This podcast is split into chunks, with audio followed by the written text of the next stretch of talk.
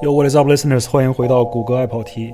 好久没有跟大家录节目了啊！这里特别想借用老一位人民艺术家冯巩先生的一句话：“真是想死你们了。”今天这个节目呢，其实本来是打算讲一个跟汽车稍微沾那么一点点边的话题，然后后来呢又看到了一些跟这个话题有一定相关性的新闻，但是越看呢就离这个汽车这个话题就越跑越远了。但是呢，实际上。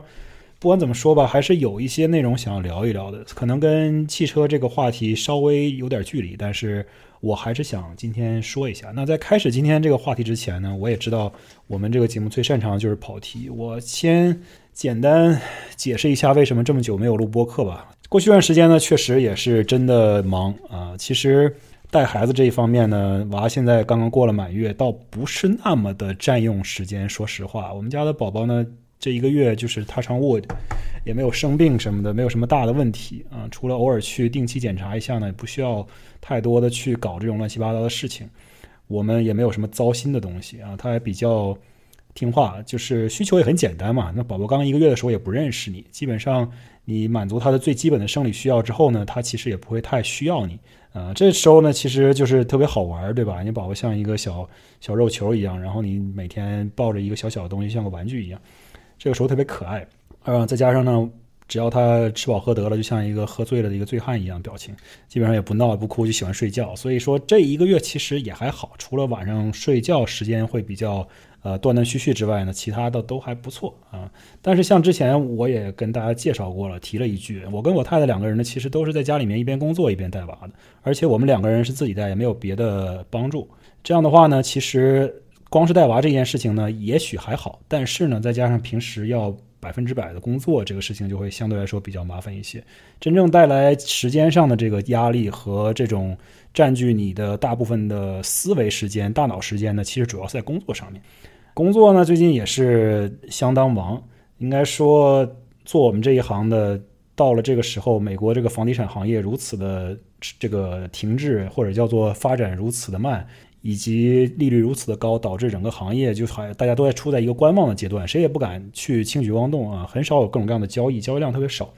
交易量特别少的时候呢，我们公司按理来说应该是相对来说是比较不那么忙的时候。然而呢，由于我们本身的这个资产的这个。库存也很大，所以现有的资产就是我本人所处的部门，就是资产管理部门这一部分。现有资产就所有大部分的这些贷款呢，其实都是浮动利率的，随着利率上扬或者下降都会变的。那么利率上扬的时候，显然这些借款人他还债的压力就大啊。很多这种项目啊，房地产项目，它的现金流过去可以轻松的还债，现在都还不上了，导致每天现在都有一些借款的人跑到我们这儿来哭穷，对吧？说哎呀，我还不起了呀，你帮我修改一下你这个整个。借贷合同的这个合约的一些细节吧，我们要不然就要破产了，你这房子你就要拿走了，不行，这那个的。破产可能说多了啊，破产一般很少见，最多的房地产这东西大家都知道，所谓 non-recourse 嘛，就是你个人不需要就是负太大的责任，只要你不做一些坏事儿啊，不需要负太大责任的意思就是说，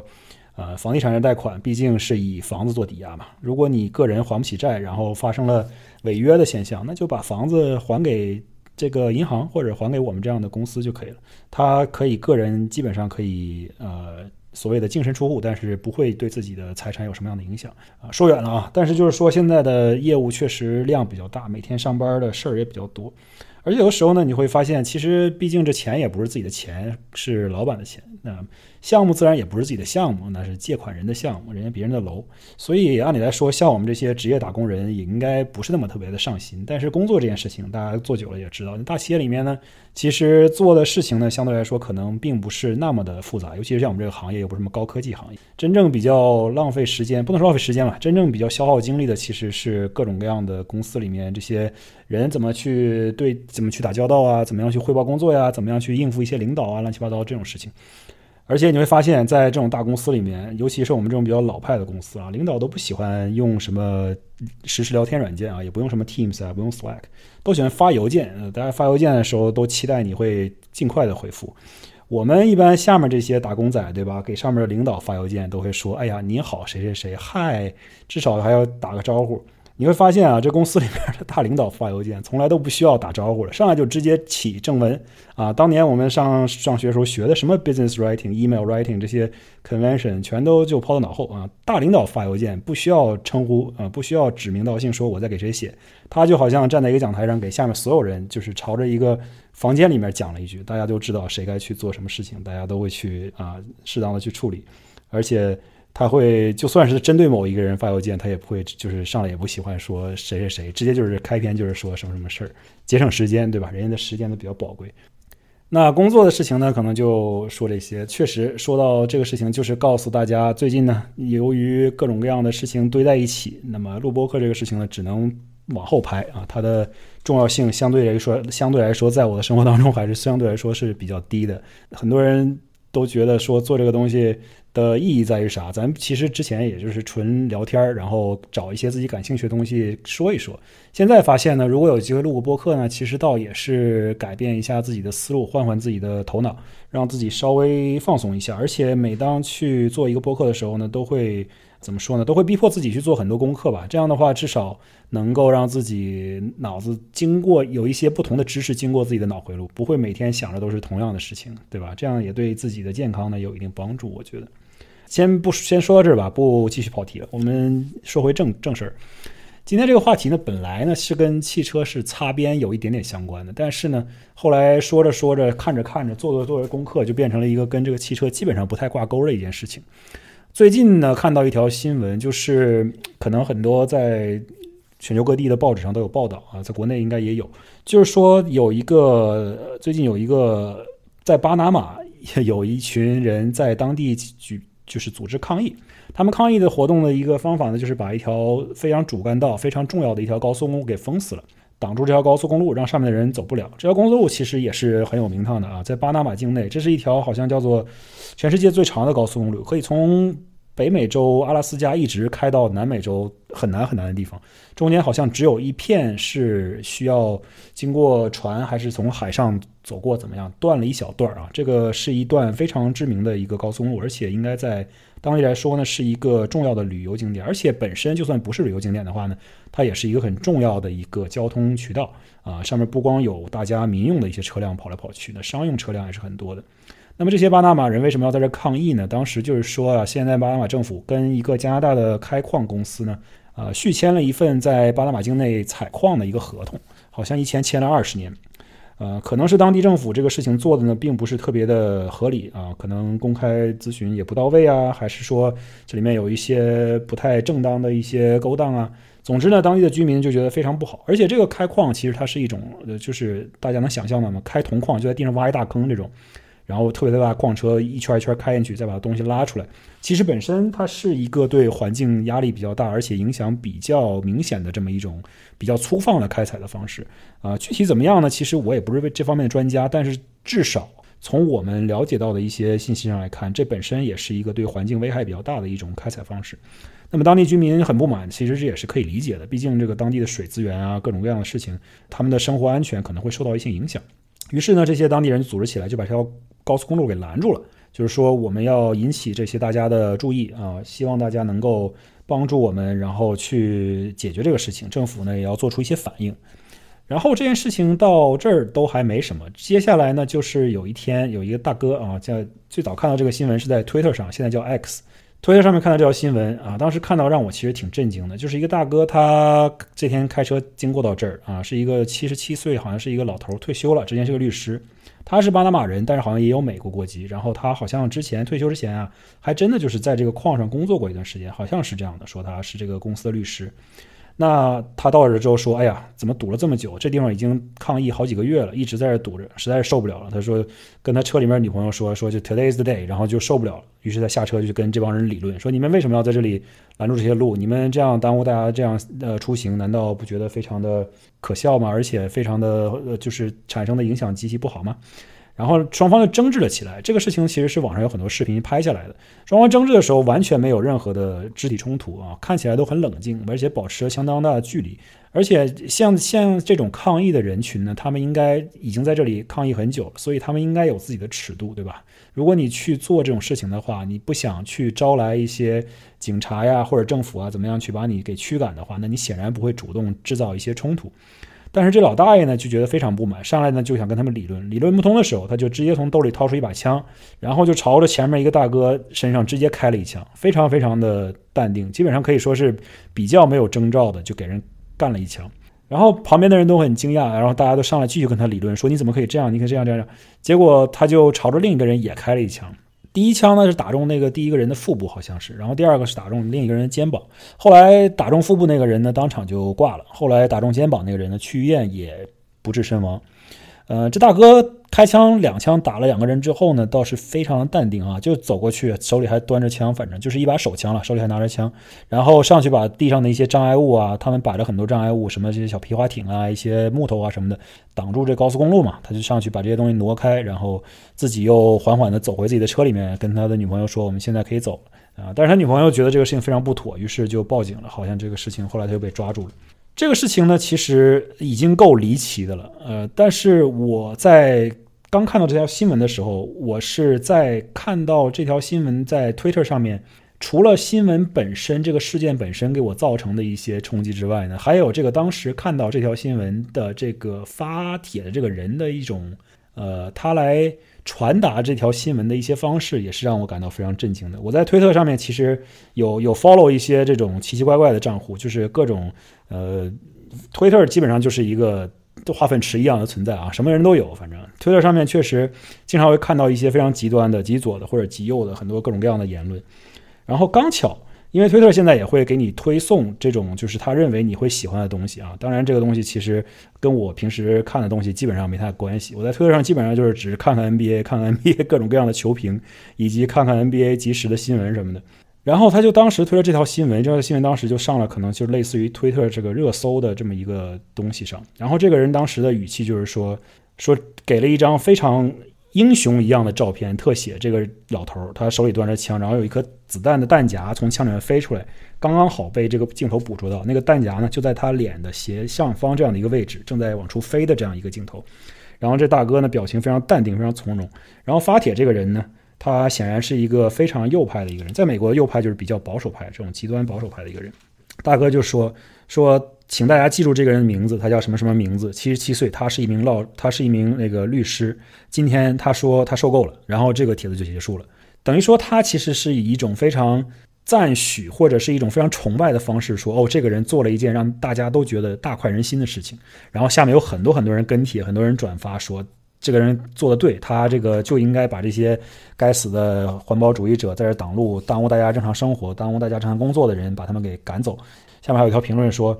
你们不是想要减少碳排放吗？你看大爷上来就给你们主动减少碳排放了。”于是乎呢，这个东西就是在推特上也是炸开了锅，对吧？你首先如此激烈的一个事件，然后再加上如此激烈的一个呃宣传的方式或者是发帖的方式，一个评论这样的一个取向。就导致上面有很多人开始，不是说打嘴炮了，已经是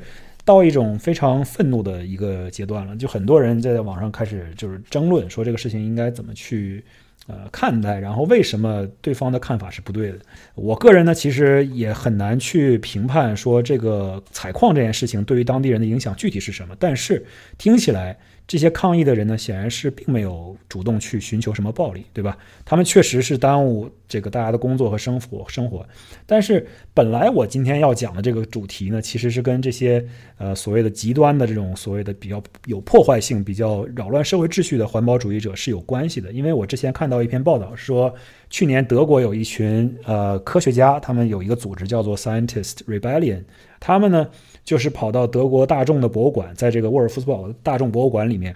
为了抗议这个石油开采这样的一件事情，或者减少这种石油开采、减少碳排放这种事情，他们这些科学家呢，一起身穿着白大褂跑到这个博物馆里面，然后趁着看管人员不注意呢，就把自己的手啊，用这种超强力的这种万能胶直接粘在了这个博物馆的地板上啊。他们当时围坐了一辆保时捷 GT 赛车之类的这样的一个车型，然后呢，他们就在这里抗议说：“你们要引起大家的注意，我们要达到一个什么样的目的？”这种其实像刚才说的巴拿马这群人，他们。阻断这条高速公路也好，还是说刚刚这些德国的科学家去汽车博物馆里面抗议，把自己的手粘在地上也好，他们的目的就是为了扰乱一些正常的秩序，引起大家的注意。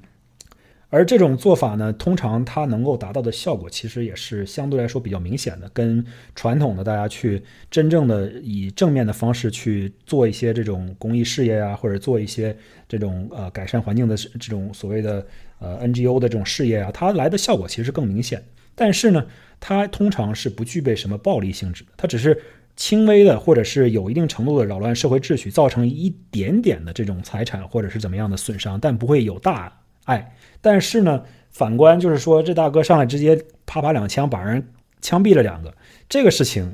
其实是挺让人震惊的，而且。现在的美国是有分化到一个什么样的情况？就是我不知道，呃，我的听众当中其实对美国应该也相对来说有很多的了解，而且大家就算不生活在美国，我觉得每天看新闻也知道美国这些破事儿都有多多么破，对吧？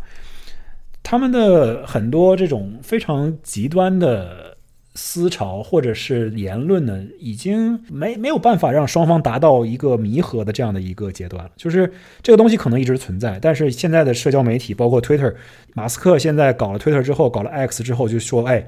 我在 Twitter 上要大家言论自由，你们愿意说啥说啥，谁都做什么都可以，我完全没有任何的监管。”于是乎呢，就会出现各种各样的这种神奇的言论，而且很多都可以很大的程度上发酵。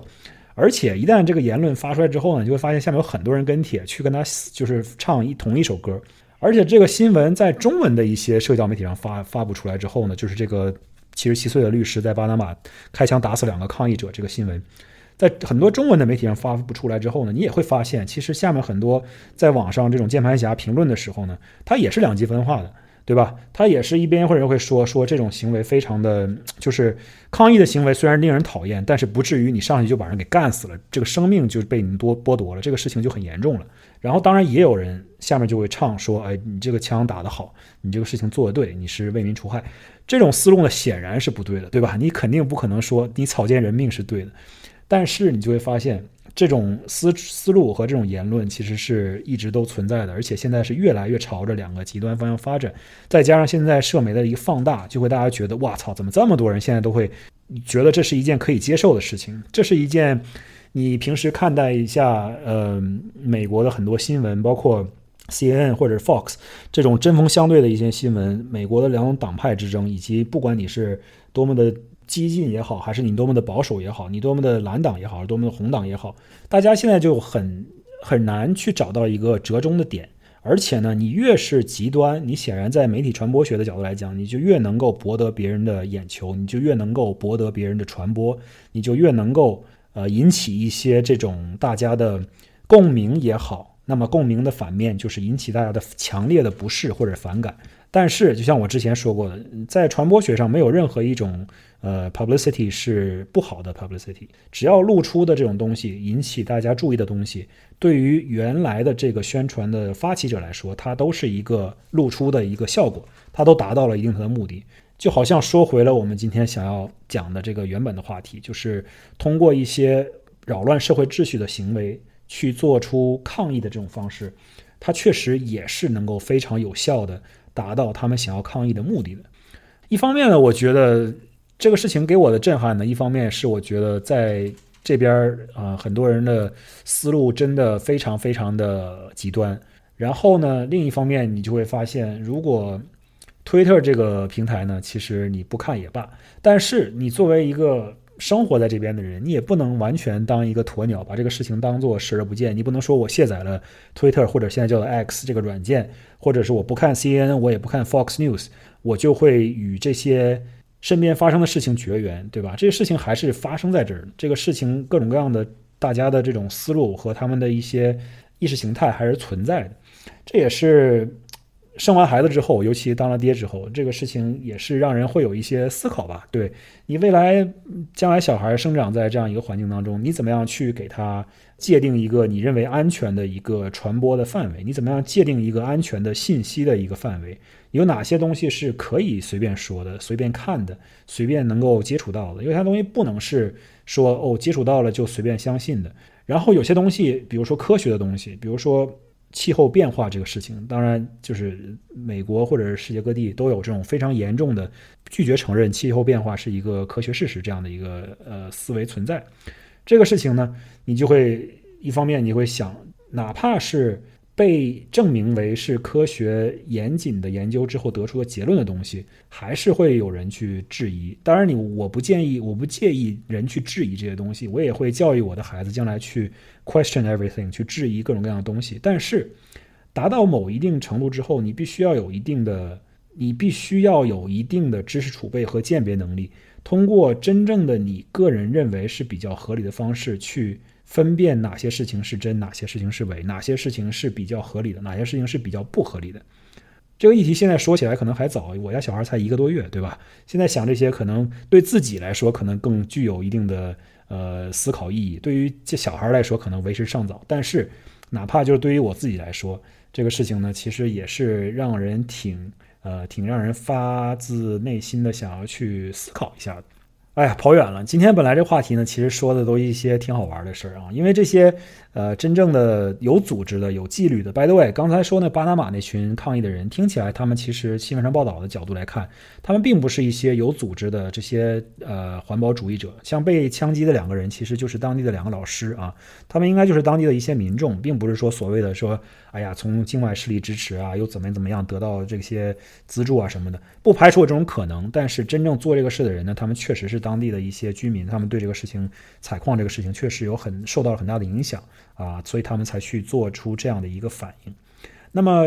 另一面呢，就是现在欧美国家很多这种存在的一些啊专门的这种环保极端的环保主义这种组织啊，像我刚才说的，一群科学家跑到博物馆里面去，把手粘在汽车上、展车上，或者是汽车展览馆的地板上，这是一件事儿。我不知道大家有没有看过新闻，二零二二年其实还有很多很多这样的事件，今年持续也有，比如说。去年法网那个男单半决赛的时候，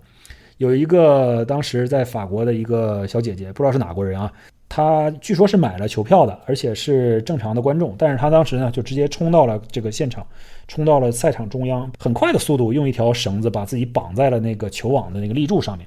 然后锁在了上面。然后他身上呢穿了一件 T 恤，上面写着 "We have one thousand and twenty-eight days left"，意思就是说啊，你们如果再不保护环境，我们就只有一千零二十八天可以活了。我们的地球只剩一千零二十八天了，是一个倒计时的这么一个概念啊。这个信息呢传达的其实很很很响亮，对吧？因为这个法网的半决赛，显然观众、电视转播各种各样的媒介，它的曝光量是很大的。他做这件事情呢，也确实能够吸引大家的眼球。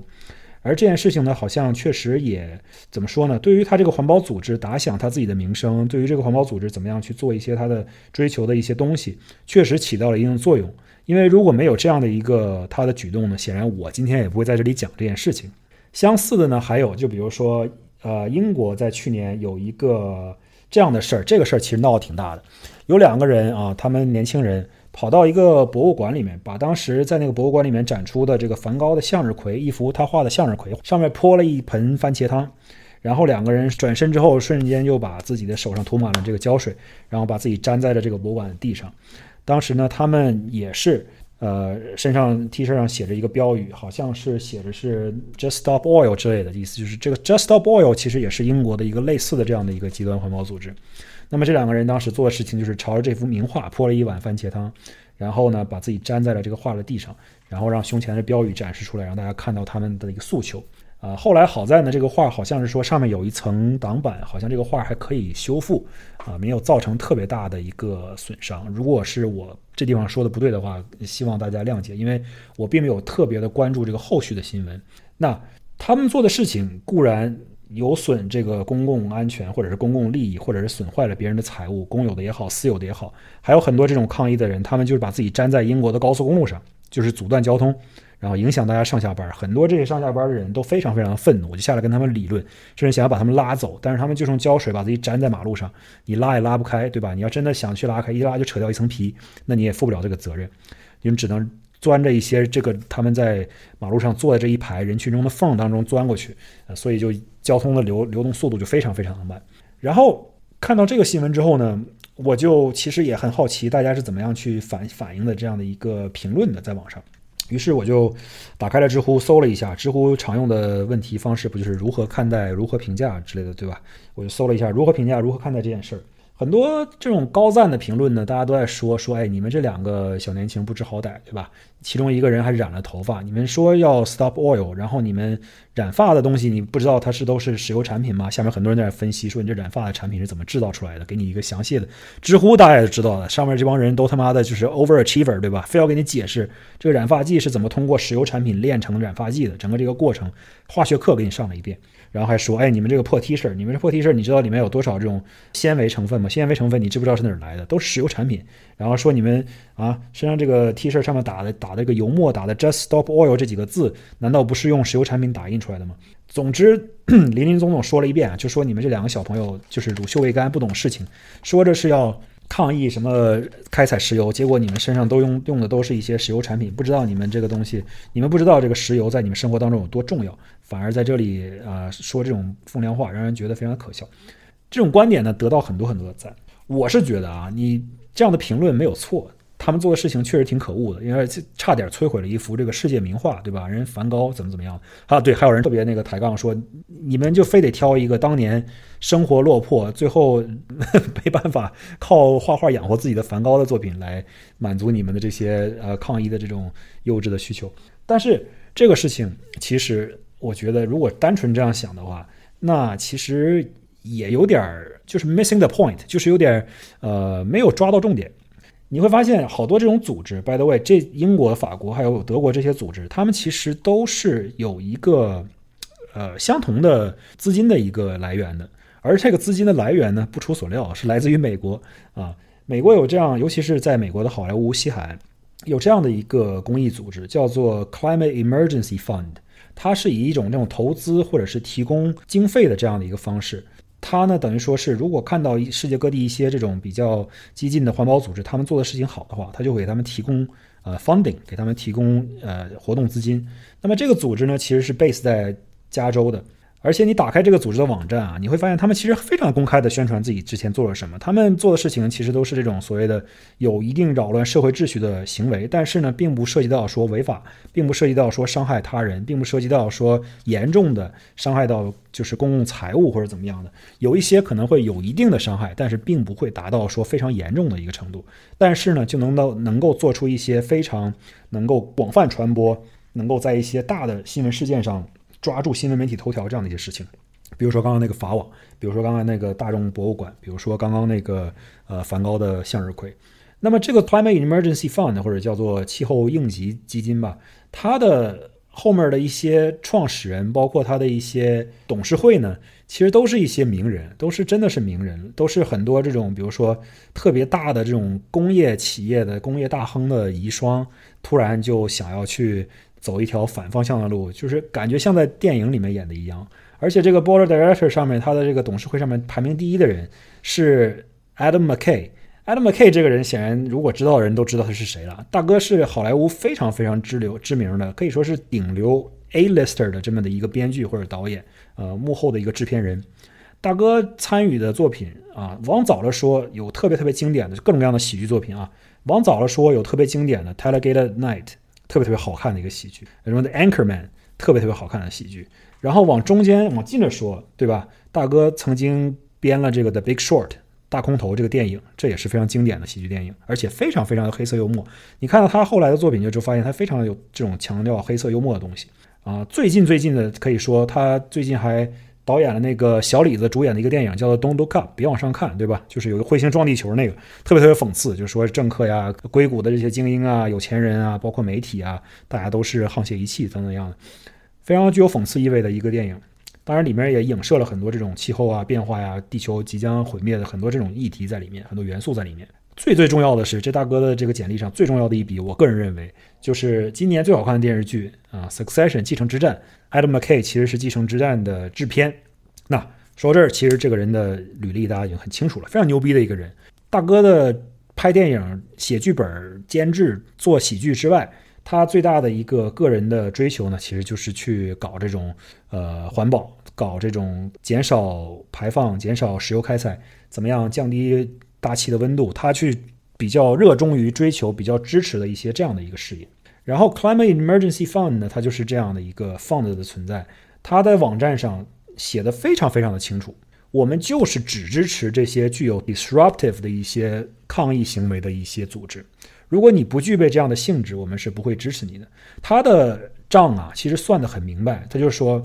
如果你在媒体上看。某一个环保组织，某一个 NGO，如果你做了一千件善举，做了一千件好事儿，媒体上几乎不会报道任何事情。但是如果有一个人跑到罗兰加洛斯，把自己绑在这个球的球网的这个杆子上，通过自己胸前的一个标语来展示这样的一个抗议的一个言论的话，那么你的传播效率是远远高于之前以一个组织的行为默默的做很多很多好事这样的一个传播效率的。他的这套理论呢？其实我认为是非常非常合理的，它非常科学，对吧？它就是看中了这种传播学上面能够比较有爆炸性、能够抓到眼球的这样的一种方式，通过以最少的一个投入获取最大的一个曝光率，获取一个最大的效果。而且它网站上也非常详细的介绍说，这些人在不同的国家做出这种。抗议的这种呃举动之后呢，政府做出了哪些妥协？哪些公司做出了哪些妥协？比如说，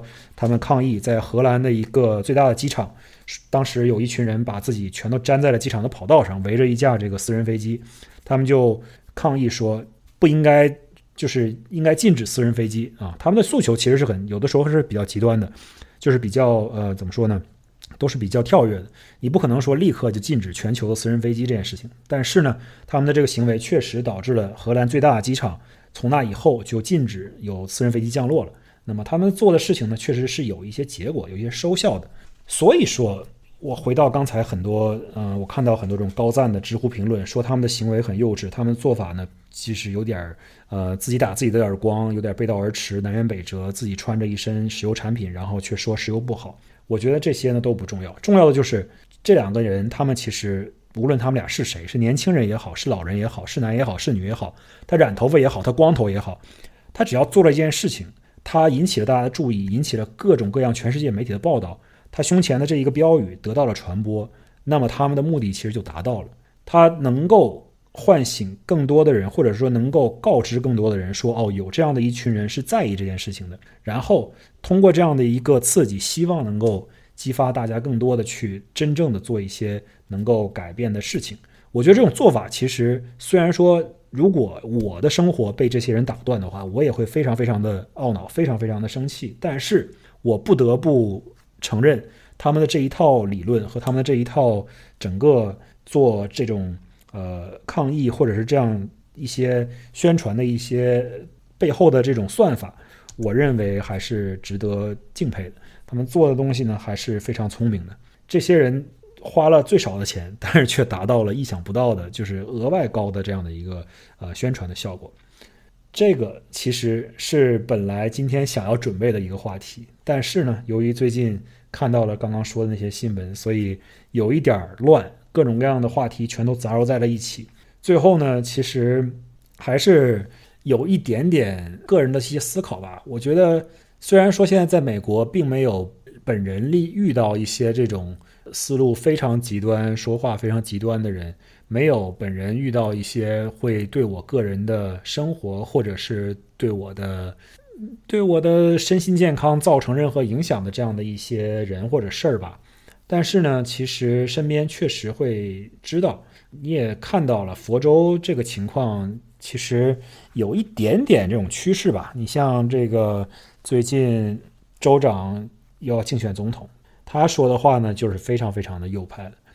然后再加上佛州各种各样的一些政治举动，包括禁止中国人在这边买房这些举动，其实都非常的有针对性啊。他们很多时候呢。像政府这个角度，那已经是比较高的上得了台面的了，它是以法律的这种包装来做一些